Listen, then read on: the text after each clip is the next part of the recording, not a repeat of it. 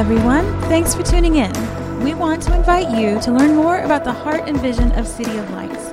So, check out our website at cityoflights.church and find us on Facebook, Instagram, and Twitter at City Lights. Thanks for listening. We hope you enjoy today's message.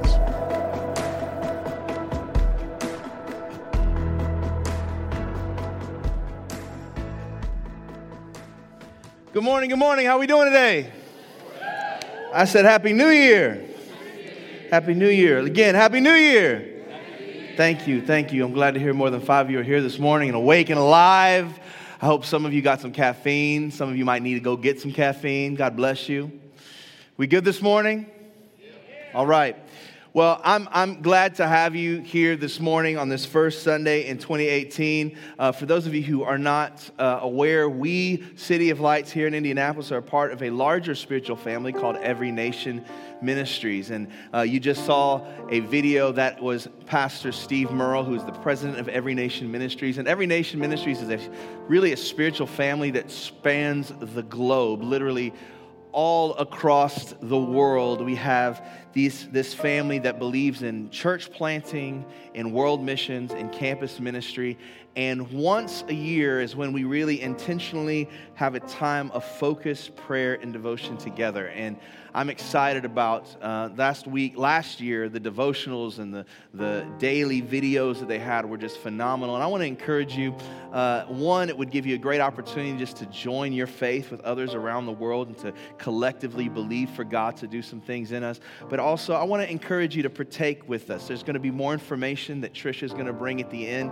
When we talk about fasting, I know some of you, you can get a little bit nervous because you've already made dietary or food adjustments for your, for your, uh, for your your 2018 resolutions, but really the point of it is to abstain from something, to, to give up something, and to replace it, not just to get rid of it. Some people said, you know, it, just not eating isn't fasting, that's just starving yourself. The goal is that we are replacing, we're giving up something, we're setting things aside, and to replace that with spending time and cultivating time with intimacy with the Lord. Time of prayer, time of devotion. The goal isn't just to not eat, it's not to get a boost on your diet wishes for 2018 it's intimacy, it's connection with God. And particularly the focus this year is going to be in Ephesians and really talking about being in Christ. What does that mean to be in Christ? So I really want to encourage you partake, you know, whether it's giving up, you know, some of I know some people like to delete all the social media apps off their phone, you know, give up. Don't just give up Brussels sprouts. You know, you wanted to give that up anyway you know and i'm not talking about brussels sprouts with bacon does not count you know what i'm saying? Like you just you just covered over i had some brussels sprouts with bacon i was like i felt guilty eating the brussels sprouts. Uh, but but really think about what is something that consumes my time that consumes me that i can take it out of my life. For those some of you might be familiar with lent or the lenten season very similar thing. So i'd encourage you to participate in that. You know this we come into this time and I know that this is like the promise making season. How many of you have already made, you got your 2018 New Year's resolutions going? Raise your hand. Anybody starting anything 2018? Man, we got some not a lot of goal setters. I know probably probably some of you you're, you're a little sheepish because instead of setting new ones, you just re-up the ones in 2017 that you didn't quite accomplish, and you're hoping, okay, this year, this year I'm actually going to make good on that. Um, you know, I I, am kind of similar with that. I've got a love hate relationship with New Year's resolutions for that very reason. You know, my problem is that what I would tend to do is set these really, really big resolution goals without really laying some like small, winnable goals and just kind of skip those. Like, I remember the year where my, I was like, I really want to learn how to do a back handspring completely ignoring the fact that I didn't even been able to touch my toes in over a decade. Like my flexibility level, it, that should have been my goal that year. Lord, just help me, God, give me the strength. I need to do some Pilates. I am going to touch my toes, right? And really, the best goals to set, to, to really not just set a goal, but to actually accomplish it kind of the two things that I've found that tend to be consistent is one, you've got to set realistic, small goals like realistic goals that you can get a win that will help lead you to that big goal. And the other thing that you got to do is have a community or accountability. That's why a lot of people love CrossFit or things like that because it throws you. You don't even have to come up with the workout. You just white, you walk in with the sleep in your eye, the drool on your face, the workout's there, and you got a bunch of people that are grunting with you. I actually saw it, it, the funny thing is I was looking at Planet uh, Planet Fitness and and their rules, and one of the things they had is a no grunt rule because you know they don't want people like getting all hype and like you know, you know whatever that is. I'm like I, am not intentionally grunting. I'm just on the edge of death. Uh, so if you guys can make that exception for me, I, would appreciate it. You know, one of the things I'm trying to do, I'm trying to set, you know, a small goal. I know it isn't, it's not the only goal, so don't laugh at me. And if you are like, you know, one of those like super, super fitness people, you're like, that's not a goal. Well, you know what? God bless you. This is my goal and I'm sticking to it. So one of the things I'm trying to do is I'm trying to set small, attainable goals. So I've got this thing that I'm that, that I'm working out this year. This is going to be one of my big wins. Is just 30, 30, 30. I said I can do 30 push-ups, 30 crunches, and 30 at least 30 minutes a day in time of prayer and the Word. And the thing is, there's no excuses. Like I don't have to go to the gym. I don't have to get in the car. Like you could you could lose 30 minutes just looking through your Facebook timeline or like accidentally playing like Candy Crush or something. So I'm like, I can at least do 30 push-ups, 30 sit-ups. And so I've got these attainable goals, and I've even got my boys. I'm trying. I put it out there for Isaiah and Aaron to kind of do it along with me. They're my accountability partners. And I know there's some of you out there like, kid accountability partners. You don't know my kids. Okay, Aaron will be waking me up at 5:30 to make sure that I get it done. And Isaiah has the mercy filter of his mother, which is just towards me. She's merciful towards everybody else. But he, he lovingly communicated to me that, Dad, you know what? You could make a great Santa Claus and you wouldn't even need much of a suit. And I was like, Thank you, son. Enjoy the coal. I hope you love the coal. Looks great. Uh, so I'm excited. It's just an attainable thing. And, and, and the, the point of it is this is that if you lose, one of my pastors once told me, he said, if you lose something long enough, you'll give up. And part of why we're doing this series is we believe that there are, we want to give you some clear, practical ways to cultivate and actually not just accomplish a goal, but the greatest goal that you could, that you could ever set, not just for 2018, but for your life. What if I could tell you that there was a goal, that there was, that there was a win above all other wins?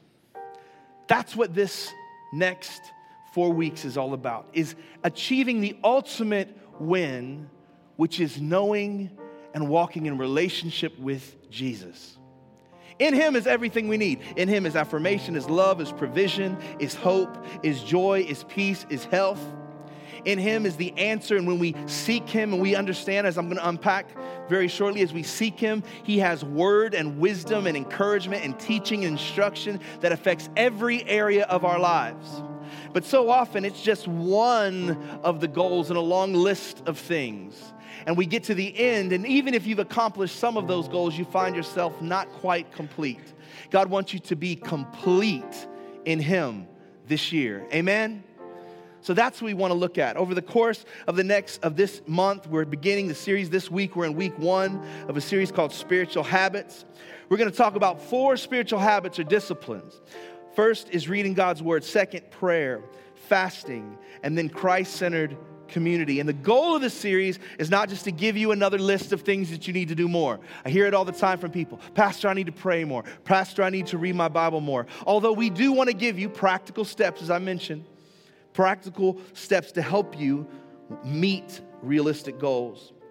The goal of this series is not just to fill a notebook with some nice spiritual thoughts that you'll never look at again, you'll never reference again, it'll never make an impact. Although I do hope and I encourage each of you, whenever you come into the house of God, come with expectation that God has a word for you. What does that mean? Come with your Bible, come with something to write on and something to write with. Why? Because this is for the equipping of the saints, for the work of the ministry. What does that mean? That means you're not just coming to spectate, you're not coming to take in the show, you're coming to be filled with power, filled with encouragement, filled for the word, and filled with instruction on how you can live it out. Y'all hear me this morning? You hear me this morning? This is for you. This isn't for the person next to you. Sometimes we can get into these moments, you're like, oh, this would be a great word for so and so, or you know you need to hear this. You need it. I need it. This isn't just so that we can fulfill religious duty. Our goal, our target, our ultimate win is connection with Jesus. We want to get connected. We want to grow in connection. We want to stay in connection with Him. Today, we're going to begin by talking about the spiritual habit of reading God's word. And this morning we're going to kick it off. We've got a video. It's not it's it's a little bit longer video, but this is a video by the Bible Project. If those of you are familiar with the Bible Project, I absolutely love them. They have these incredible video and illustrated commentaries about every book of the Bible, about word studies. I'm going to talk share later about how we're going to partner together and and go through the Bible together as a church. But I want you to turn your attention to the screens. We begin to unpack what is the Bible. Go ahead and cue that video. The Bible. It's one of the most influential books in human history. It explores the big questions of why we exist. It's inspired many people to do amazing things. And confused many others. And you've probably got one sitting around somewhere. So, what is the Bible actually?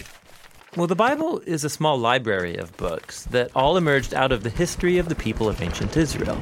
And in one sense, they were just like any other ancient civilization. But among them were a long line of individuals called prophets, and they viewed Israel's story as anything but ordinary. They saw it as a central part of what God was doing for all humanity. And these prophets were literary geniuses. Really? Yeah, they expertly crafted the Hebrew language to write epic narratives, very sophisticated poetry. They were masters of metaphor and storytelling, and they leveraged all of this to explore life's most complicated questions about death and life and the human struggle. So, there's a lot of different authors writing this book. Yeah, and these texts were produced over a thousand year period, starting with Israel's origins in Egypt, then leading up to their kingdom with their first temple. But eventually, they were conquered by the Babylonians, who took them away into exile. Then, at a crucial moment in their history, many Israelites returned to their land. They built a second temple, they reformed their identity, and this is when the Jewish scriptures began to be formed into the shape that we have them today. Okay, the Jewish Bible. What's in it? Well, in Hebrew, it's called by an acronym, Tanakh. The T stands for Torah, sometimes called the Law. That's Israel's five book foundation story. The N stands for Nevi'im, the Hebrew word for prophets. And this section consists of the historical books that tell Israel's story from the prophet's point of view. Then you get the poetic books of the prophets themselves. The K stands for Ketuvim, the Hebrew word for writings. This is a diverse collection of poetic books, wisdom books, and more narrative. And the Jewish people believe that through all of these literary works, God speaks to his people. Now, there were other Jewish writings being produced during this Second Temple period as well. Yeah, a really diverse group of texts. And these too were highly valued in Jewish communities. And there was debate from ancient times about whether or not some of these should be considered part of their scriptures. So, this is a lot of different writings over a long period of time. Why did they put them all together like this? Well, altogether, these texts tell an epic story about how God is working through these people to bring order and beauty out of the chaos of our world. And it all builds up to a hope for a new leader who would come and renew all creation. And then the Tanakh concludes, and this leader never comes. So it's an expertly crafted work, but it's missing an ending? That's exactly right. Now, a few centuries later, a Jewish prophet comes onto the scene named Jesus of Nazareth. He claimed he was carrying the Tanakh story forward. Yeah, so Jesus did a bunch of cool stuff was killed, but his followers claimed he was alive from the dead. Yeah, they said that Jesus was that long awaited leader who would restore the world. And so his earliest followers, called apostles, they composed new literary works about the story of Jesus. They called these Good News or the Gospel.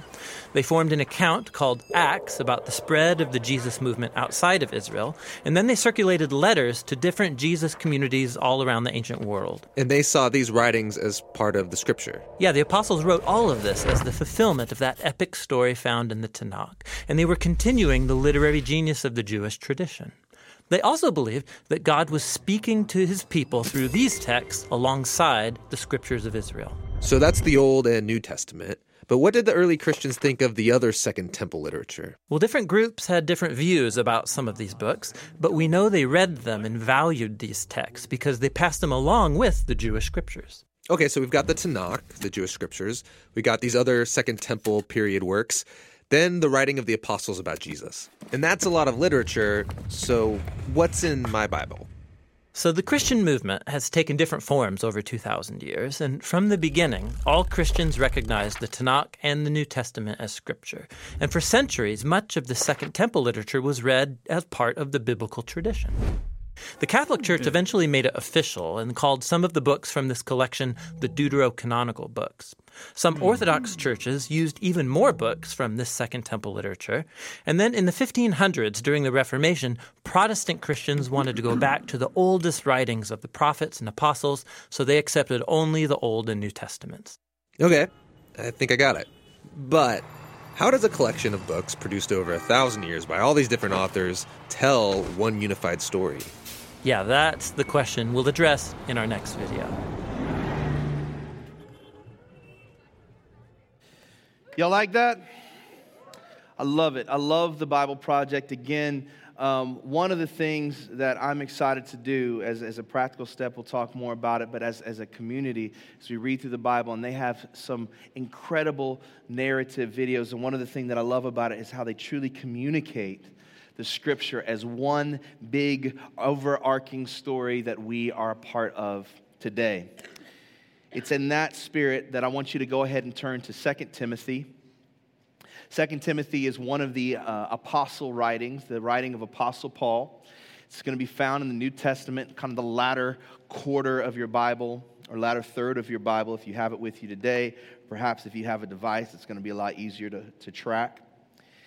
And I want to give you a little bit of the context here of what Second Timothy is when, when it comes to its place in Scripture. Now, Apostle Paul, of whom we owe a great debt for one, preaching to the Gentiles, which is the non Jews, he had this burden, he was given this call. Not only did he evangelize throughout, uh, throughout the known world at the time, but he also wrote much of the New Testament. And he writes Second Timothy during his second imprisonment in Rome. This was not only his second imprisonment, but it was that he was actually nearing the time that he would be martyred. And this was not a writing like some of his others where he would write specifically to a church or a church within a community to deal with certain issues. Or sometimes he would write these, what they called circuit letters, where he would write uh, this letter that was to be communicated, a theological text that was to be communicated throughout all of the churches within the early church.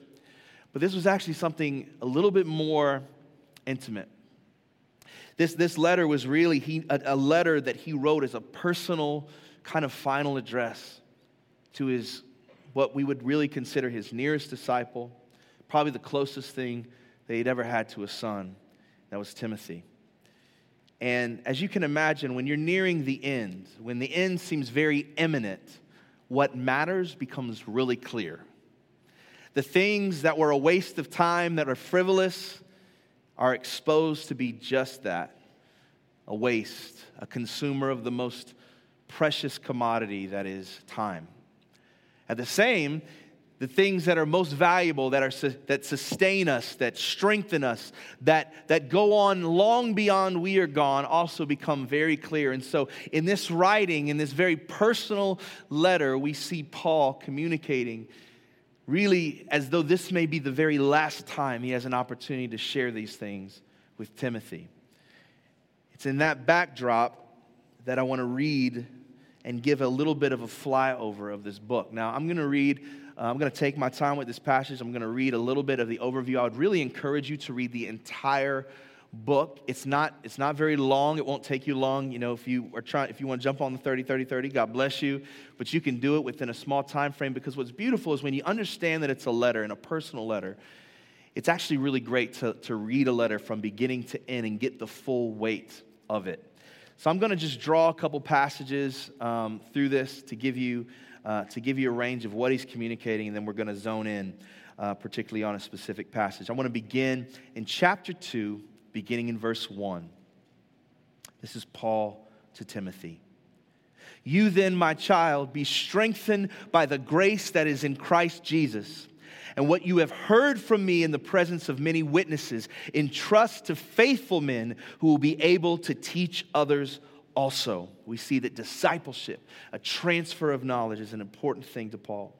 Share in the suffering as a good soldier of Christ Jesus. No soldier gets entangled in civilian pursuits, since his aim is to please the one who enlisted him. An athlete is not crowned unless he competes according to the rules. It's the hardworking farmer who ought to have the first share of the crops. Now, think over what I say, for the Lord will give you understanding in everything. Now, remember, Jesus Christ, risen from the dead, the offspring of David, as preached in my gospel, for which I am suffering, bound in chains as a criminal. I love the way he says this. But the word of God is not bound. Verse 15 Do your best to present yourself to God as one approved, a worker who has no need to be ashamed, rightly handling the word of truth. But avoid irreverent babble, for it will lead people into more and more ungodliness, and their talk will spread like gangrene. Among them are uh, Hymenaeus and Philetus, who have swerved from the truth. How many of us have at times swerved for the truth? saying that the resurrection has already happened and they are upsetting the faith of some, but God's firm foundation stands. Jumping to chapter 3, verse 1. But understand this that in the last days there will come times of difficulty. For people will be lovers of self, lovers of money, proud, arrogant, abusive, disobedient to their parents, ungrateful, unholy, heartless, unappeasable, slanderous, without self control, brutal, not loving good, treacherous, reckless, swollen with conceit. One of the few times it's not a good thing to be swole. Lovers of pleasure rather than lovers of God, having the appearance of godliness but denying its power. Avoid such people for among them are those who creep into households and capture weak women. Somebody in here said, Is he calling me weak? No, he called him a creep. Let's move on. Burdened with sin and led astray by various passions, always learning and never able to arrive at a knowledge of the truth. Just because you might be intelligent doesn't mean you make all the right decisions. There are plenty of brilliant idiots walking this earth.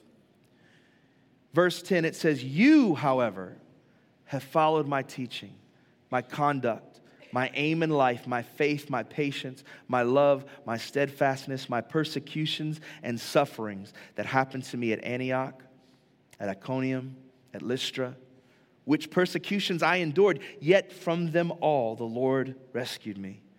Verse 12 Indeed, all who desire to live a godly life in Christ Jesus will be persecuted. How's that for a promise to stand on this morning? Indeed, all who desire to live a godly life in Christ Jesus will be persecuted. That's probably the most unpopular promise that we can think of in this current day and age. Oh, we don't want to be persecuted. Please don't like give me the angry face on Facebook towards my status please don't like I, I, don't want to be i don't want to offend anybody. I don't want to step on anybody's toes. I don't want to mess with your truth. Do you understand that if you follow this thing out if you follow jesus what, what did people do to jesus? They murdered him. So it might you might find no actually the scripture says indeed you will be persecuted. Y'all hear me this morning? I know I, I, I, I like, I like to preach the bible because sometimes we just we, we just get like little glance over just just cotton candy fluffed sugar coated spiritual thoughts that we build our lives off of and then get freaked out when there's opposition. Opposition should actually be an indicator that you're on the right track. So he says while evil people and impostors go on from bad to worse deceiving and being deceived. Verse 14 but as for you, continue what you have learned and have firmly believed, knowing from whom you have learned it and how from childhood you have been acquainted with the sacred writings. If you don't know, just to give you a little insight, Timothy's grandmother, who was Lois, and his mother, who was Eunice, they trained him and they taught him from an early age of the scriptures and the ways of God. I just want to encourage you, those of you who have little ones, you sow those seeds of truth now. Even if they don't seem to be listening, even if all their responses, what is the Lord speaking to you? Um, poop. You just keep sowing those seeds. Because one day that poop is going to be fertilizer for the truth of the Lord, and that's going to spring up when they least expect it. I want to encourage you train up a child on the way they should go. It's too many people they, they will be super involved and super strict when it comes to setting their children's bedtimes, their children's dietary provisions, their children's screen time, but yet they just want to let their kids just figure out God on their own. I just want them to discover it. Well, you just didn't let them discover that you can't have ice cream three meals a day.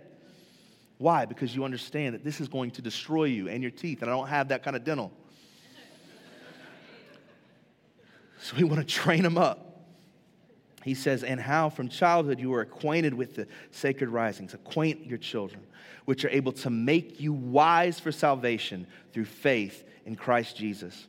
And then this is where I want to focus the rest of our time, as it says in verse 16 all scripture is breathed out by God and profitable for teaching, reproof, correction, and training in righteousness, that the man of God may be complete, equipped for every good work. I'm going to continue as he does a farewell here in chapter 4. He says, For the time is coming when people will not endure sound teaching, but have itching ears. They will accumulate for themselves teachers to suit their own passions, news feeds social media, books, self help that will just help them pursue and suit their own passions. Verse 4 I will turn away, they will turn away from listening to the truth and wander off into myths. As for you, always be sober minded, endure suffering, do the work of the evangelist, fulfill your ministry, for I am already being poured out as a drink offering, and the time of my departure has come. I have fought the good fight, I have finished the race. I have kept the faith. I want to read verse 16 of 3 again.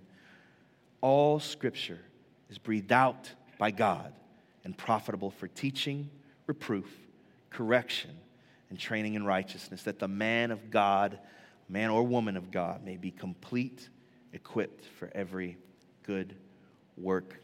Jesus, help me as I continue to preach your word. Now, in this brief flyover, I really hope you can catch a little bit of the love and the weightiness that Paul has for Timothy. As you continue to read and read the whole thing for yourself, you'll see that it really isn't just this theological uh, you know, passage, but he actually talks about, you know, his mom and his grandmother, and I know this about you. I've seen this in you. I want to cultivate this in you.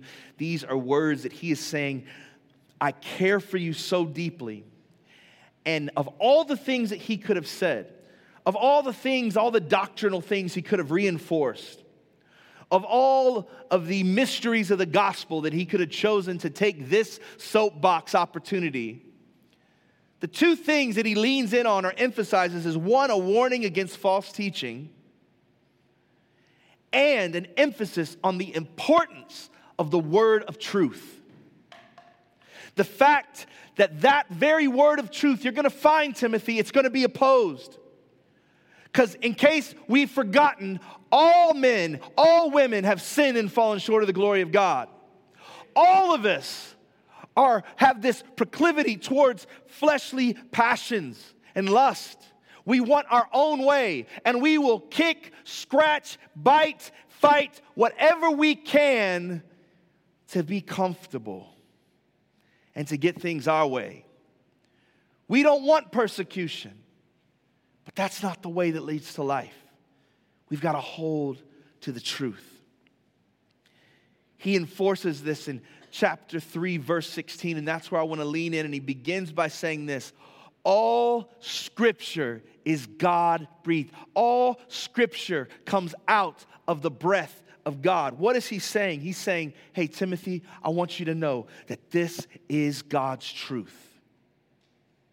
Some people can make fun of Joel Osteen all the time for his smiling and his eyebrows.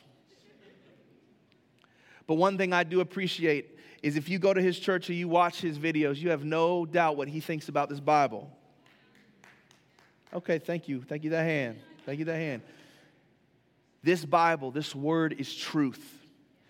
We believe that this Bible is the Word of God, is the inspired Word, infallible Word of God. What does infallible mean? It means it is without error, it is uncompromised.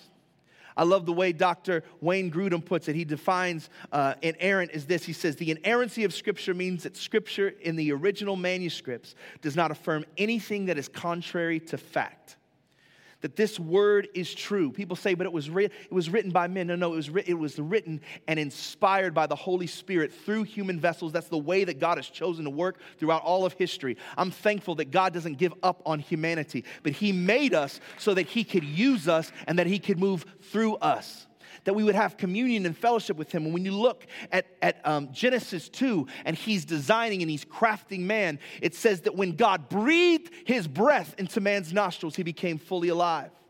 He's given us His word, His God breathed, God inspired word, so that as we read this book, as we inhale it, that we would come fully alive. You will never be fully alive apart from knowing God's word. It is true. There are mysteries, yes. There are things that we may not, that honestly, not we may, there are things we will never understand until we are standing face to face with Him. But I don't know about you, I don't want to serve a God that I could figure out like a Rubik's Cube. I've never done a Rubik's Cube, but I saw my brother do it in front of me within two minutes. You know, some of us, we think, you know, there's people that think, oh, you know, religion is just for the people that can't figure things out. I can figure it out. No, no, you can't figure this one out it says at one point that every knee will bow and every tongue will confess that Jesus is Lord. And you can waste your time or you can just begin to partake and breathe Him in. Know Him. All Scripture. It's so important that we adhere to this because if, if we just deviate slightly, we open up the door to just make it whatever we want to make it. Because if it's not all true, and yet He says that His word is true, that makes Him a liar.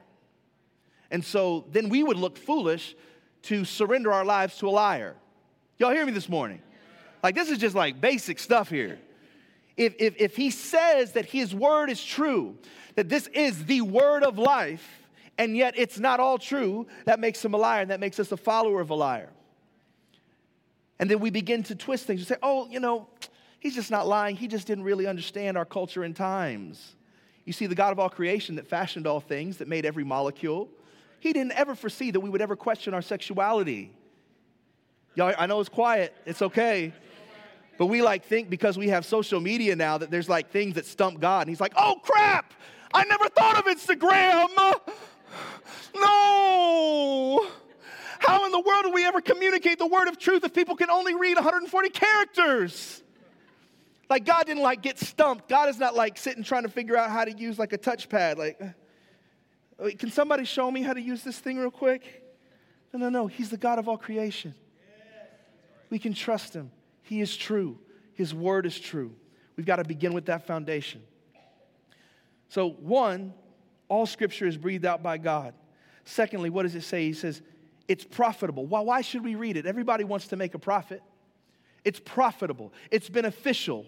How is it beneficial? He says, in teaching, reproof, correction, and training in righteousness. In teaching, his word instructs us for life how to love, how to forgive, how to walk in mercy, how to steward money, how to work hard, how to prepare for the future. It's amazing how people who don't even follow God will follow godly principles and found that it find that it benefits them. You put godly, there's people that don't care squat about the Lord, but they follow good stewardship principles that come from Scripture. I'm sure a lot of you are glad that thou shalt not steal or thou shalt not kill is something that, you know what, you don't have to be a Christian to adhere to these things, right? It brings teaching, instruction for how to adult, how to dream, how to what to do with our dreams, how to parent, how to lead. It brings reproof, which is another word for rebuke. I know that this rebuking is not the most popular thing, but honestly, one of the greatest things that you could ever receive is a loving rebuke. If you don't have friends in your life that can, with love and truth, speak a rebuke that might make you offended or might hurt your feelings, you need to find better friends. Because you don't need, you will never grow with just people who just agree with you all the time. You need people that love you enough that you know what, if if if if you're if their offense causes you to not like want to hang out with them or like any of their posts, that's just that's just one of the sad things to me is like I just I'm just gonna put this is like a soapbox, but social media gets people doing just crazy stuff, and like one of the things that just cracks me up is social media beef, right? Like you're like, oh my gosh, so you saw they unfriended me, right? They blocked me. They don't like my post, or even I noticed you didn't like my post. Um, what's going on? Right? Oh, was it because I rebuked you? right? We get so we get so up in arms. Man, I'm thankful that this word actually brings reproof, that it helps me. Why? Because there's going to be times where I'm going to make some stupid choices. That's okay to say that. there's some things that we do that just aren't very intelligent, or even they make sense to us, but they're still wrong. It goes on to say it's good for correction. Now, a lot of times we think of it, and again, I want to help us rethink the way that we process things. When we think of correction, we think of punishment. We think of correctional facilities. But really, what we, I love this definition of correction where it says it's an adjustment made in order to increase accuracy. Like if, if you play golf and you want to adjust your swing, or, or you play basketball and you need to adjust your shot. It's not to just say you are worthless, you are horrible. It's to say, you know what? I know you want to hit this target. You know what the, the word says? It tells us that we've all sinned and fallen short of the glory of God. What does that mean? To, to sin is to miss the mark.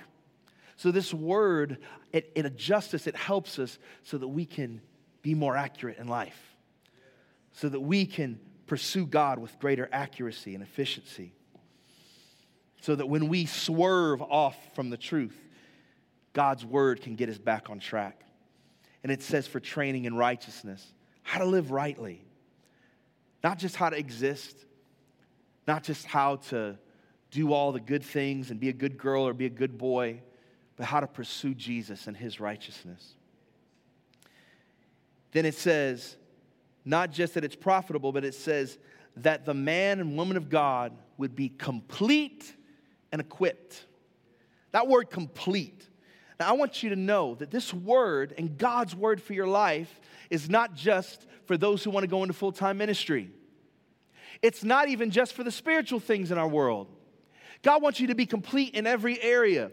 One of the most awkward things is to see somebody that spends a lot of time in the gym and they're all arms, no legs. Right? They get exposed at spring break. Woo! Like if you see them, if you see them behind a counter, they look jacked. And then once they step out and you see them little chicken legs, Woo! Yes. You can tell squats have not been in the workout plan.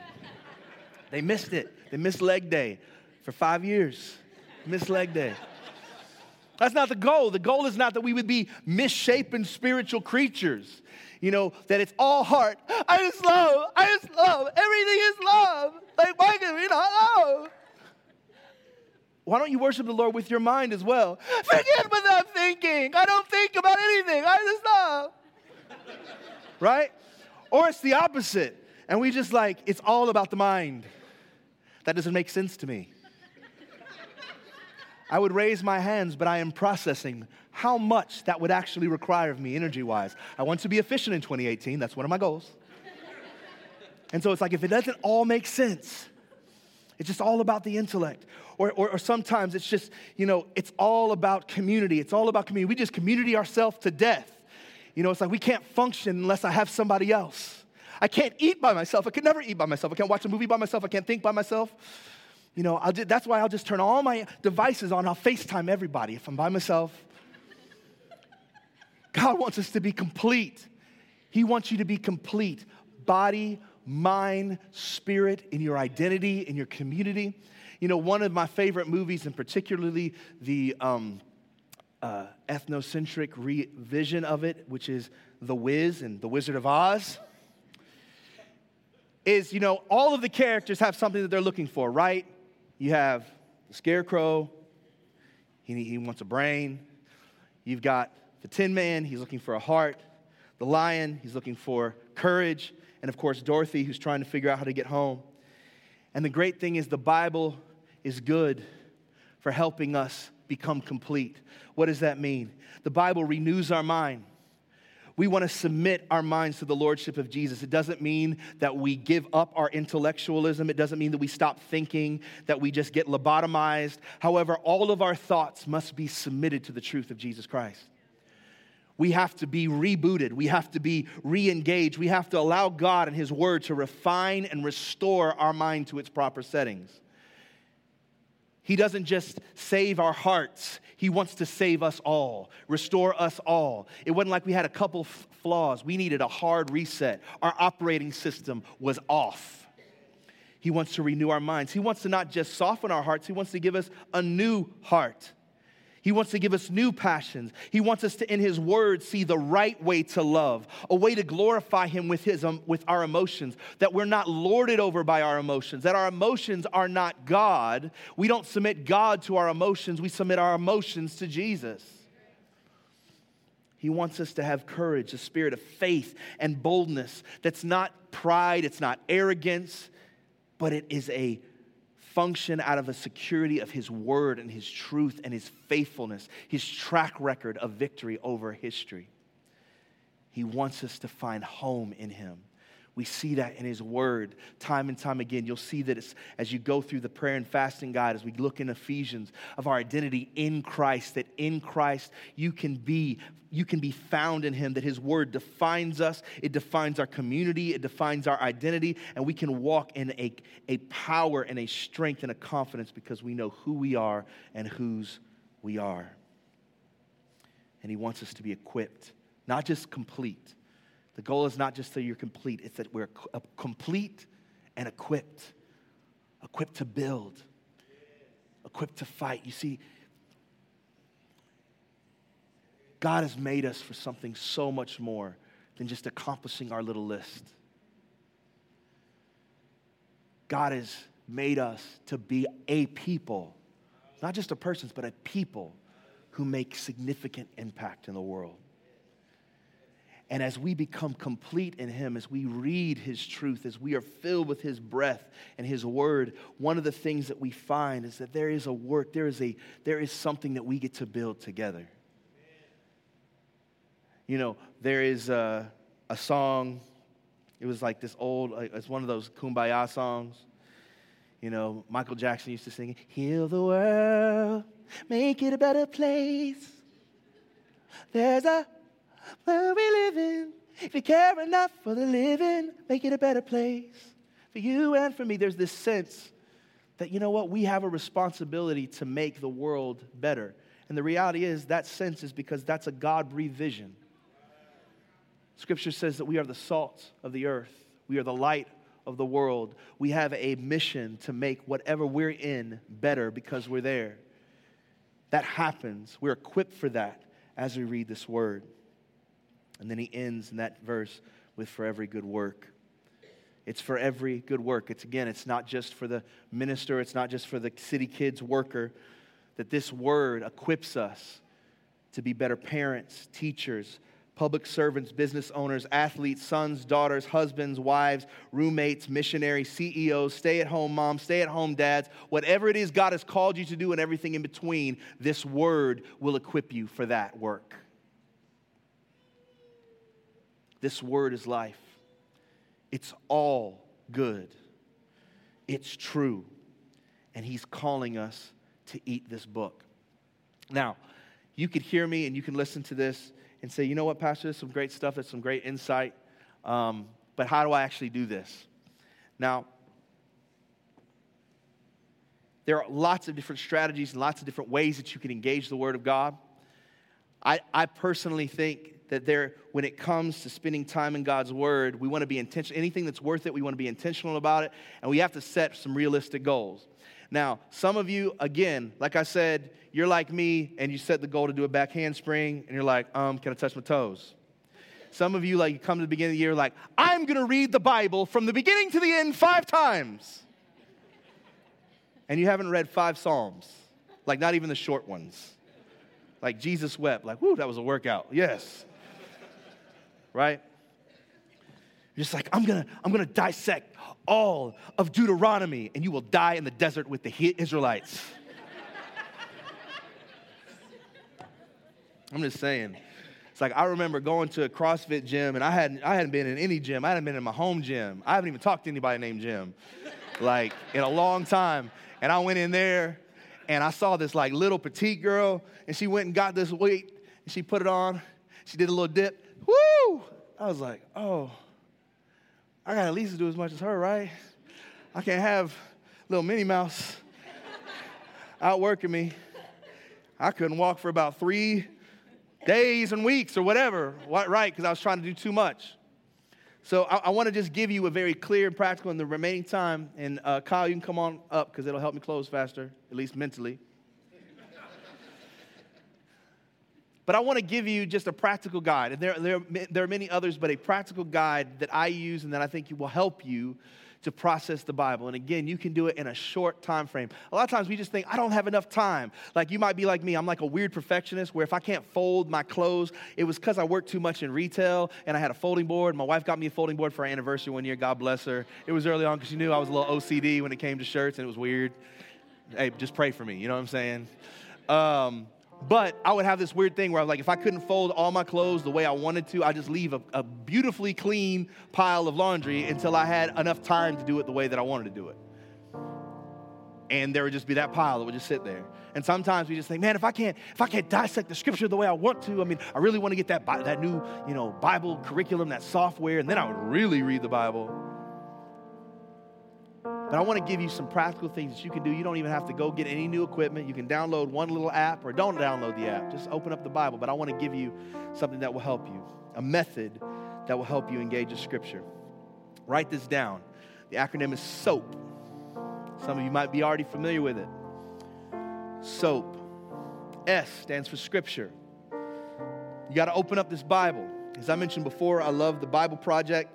That was the, the guys that made that video this year, I would like as a church, for though I would like to invite us all to go through the Read Scripture app.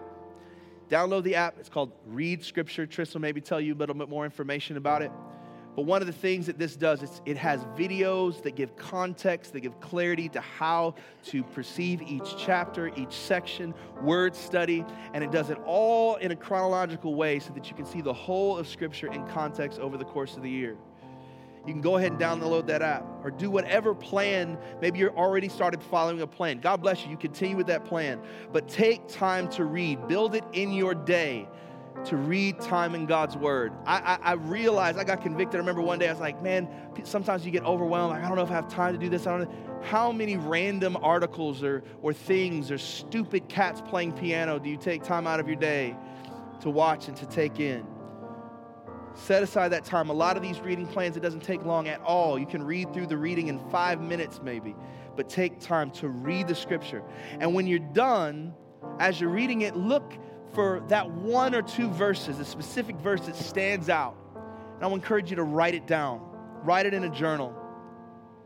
Second is O, observation. What stuck out to you? What caught your attention? What is in the context of the passage? What do you think God is saying to you in the scripture? As you read, don't even be don't be afraid to ask the Holy Spirit to teach you or to give you insight. One of the things as I was reading this passage in Timothy and I was reading this letter, I was asking the Holy Spirit, Holy Spirit, I want to read through this first. Lord, help me to read it as though I'm Paul in prison writing to a loved one. Help me to feel his emotion and, and feel the heart behind it. And then, and then I read it again. I said, Lord, I want you to Help me to, to feel what it was like to be Timothy and reading this letter, this long awaiting Reddit letter from someone who is a mentor to me, a spiritual father to me, and really maybe the only father figure that he had. And these parting words. Ask the Holy Spirit to help you and make these observations, and, and then take that and maybe even paraphrase it in your journal. A is application. Personalize what you've read by asking yourself, how does it apply to my life right now? Is it instruction? Is it encouragement? Is it reproof? Is it correction? Is it revelation? One of my drama teachers used to always say, let it affect you. Let it hit you. Let it mess with you a little bit. And then begin to write down what God's stirring in. What is He calling you to do? What is it requiring of you today? And then the last P is prayer. This can be as simple as just saying, God, help. help me. Help me to use this scripture in my life today. Help me to get deeper understanding. Help me to, to know what to draw out of this. And remember that prayer is a two way conversation. It's not just you talking at God and walking away, but take time to listen. Scripture, observation, application, and prayer. And I tell you, it really doesn't take that much time out of your day. And you'll always be glad. And what you'll probably find is you end up spending more time, not because you have to, but because you want to. God begins to show you a little bit more, and you're like, man, let me, let me wrestle with that a little bit more. Then you go throughout your day and you begin to see things that usually feel so frustrating because you're trying to figure it out on your own. God begins to bring revelation and insight. And you start to think, oh, wow, this word thing actually does work. God, I guess you are the expert in the room. The goal of this whole series it's not that you just read your Bible more. It's not that you get a new app. It's not that you start journaling. It's that you would come to know Jesus. That you would experience not a caricature of him, not just hear about him, hear, experience the hearsay of God, but you would develop a habit that over time you will know him, you will know his voice, you will know his thoughts about you. And as we know him, as we pursue him, you'd, be amazed at how all the other things that you're believing for start coming into alignment. When you know him, you know love. When you know him, you know true peace. When you know him, you begin to experience joy that you never knew was possible, even in the midst of the fire. When you know him, you begin to tap into the kind of unity and reconciliation that is beyond all unreconcilable differences. I want to invite you to breathe him in. I want to invite you to open this book, this bread of life.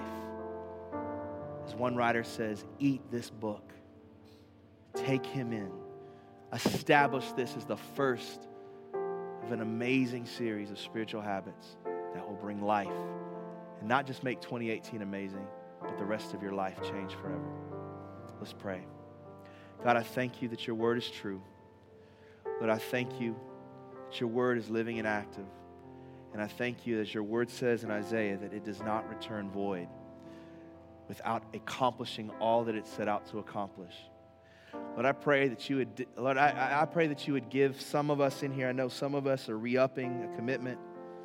Some of us are, we've read the Bible before, but there's something about re engaging our hearts afresh. And then there's others of us that honestly, it's hard for us to get beyond the skepticism.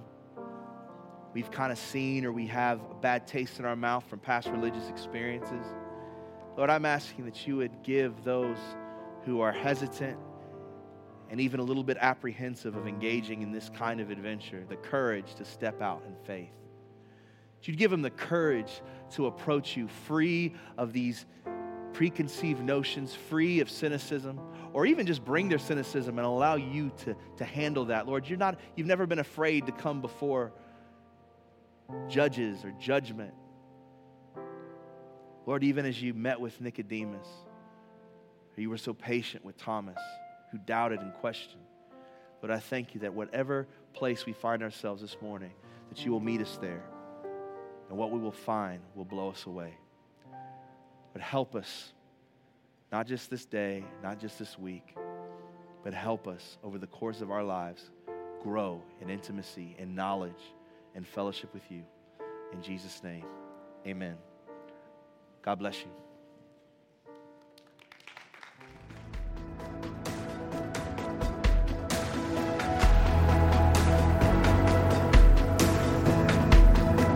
Thanks again for joining us. Don't forget, you can find us online at cityoflights.church and connect with us on Facebook, Twitter, and Instagram.